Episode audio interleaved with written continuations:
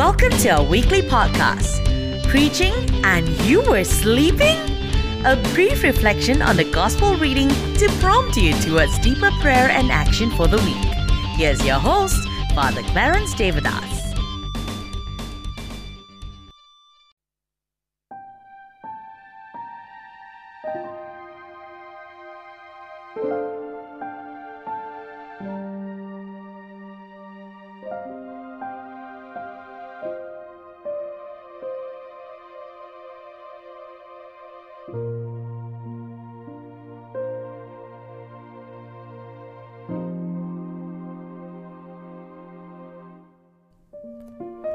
In his book, The Five Love Languages, Dr. Gary Chapman describes the five unique styles of communicating love, categories he distilled from his experience in marriage counseling and linguistics. Since not everyone communicates love in the same way, and likewise, people have different ways they prefer to receive love, he enumerates the five love languages as five different ways of expressing and receiving love. They are words of affirmation, quality time, receiving gifts, acts of service, and physical touch. If you have read the book, I'm sure many of us can relate to most of these languages. But surely, each of us has one that speaks to us the most. The readings this Sunday describe to us God's language of love. It may not be as articulate or verbose as Dr. Chapman's description, but certainly offers us profound reflections regarding our relationship with God. During the time of the New Testament, the Greek philosophers claimed to know God with their philosophy. For them, the supreme human achievement was in the knowledge they possessed. However, this premise is going to be challenged by John the Evangelist.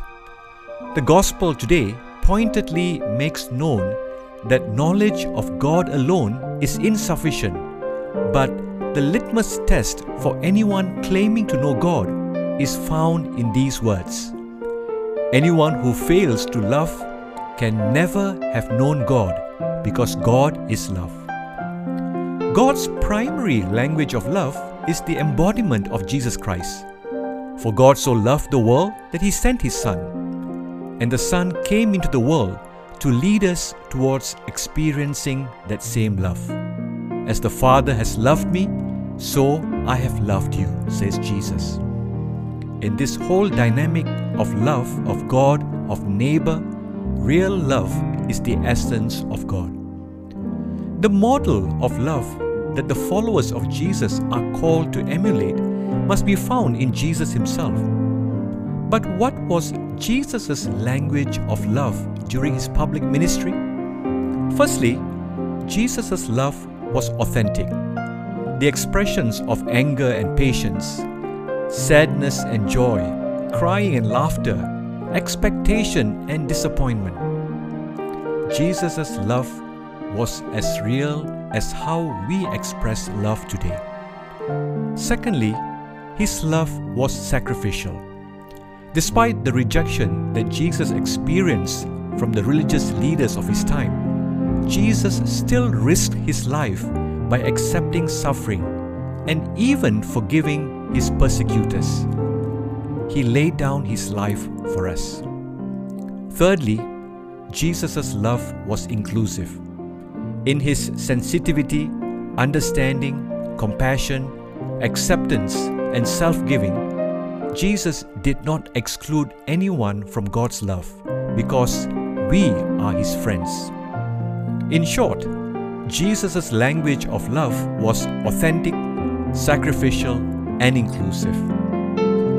If we are called to love one another as Jesus loves us, then the Christian command to love is not merely a good feeling towards one another. Our love for God and one another must be modeled upon the love of Jesus. It has to be authentic, sacrificial, and inclusive.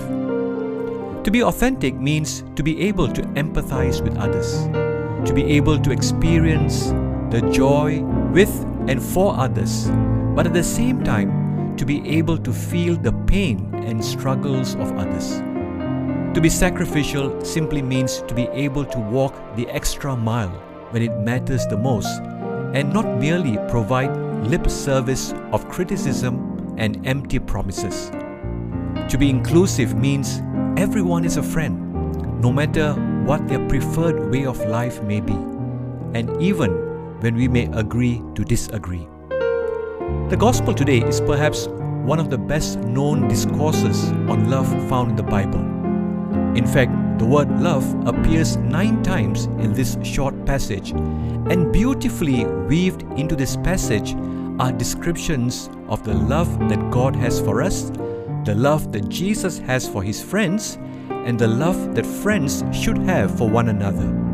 And the source of this is God's love. The Word of God profoundly reminds us that as a people of the risen Lord, we are to give witness to God's love in every situation, even in those challenging ones. Authenticity, sacrifice, and inclusivity are going to be the three languages of love of every disciple of Jesus. Because anyone who does not love his brother and sister whom he has seen cannot love God whom he has not seen. Whoever loves God must also love his brother and his sister. In the words of St. Ignatius of Loyola, love is shown more in deeds than in words.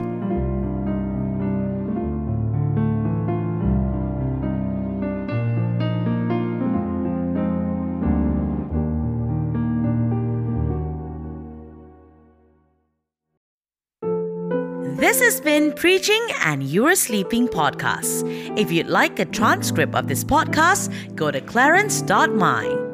Don't forget to subscribe or follow on Spotify, Apple, or Google Podcasts so that you don't miss our next episode.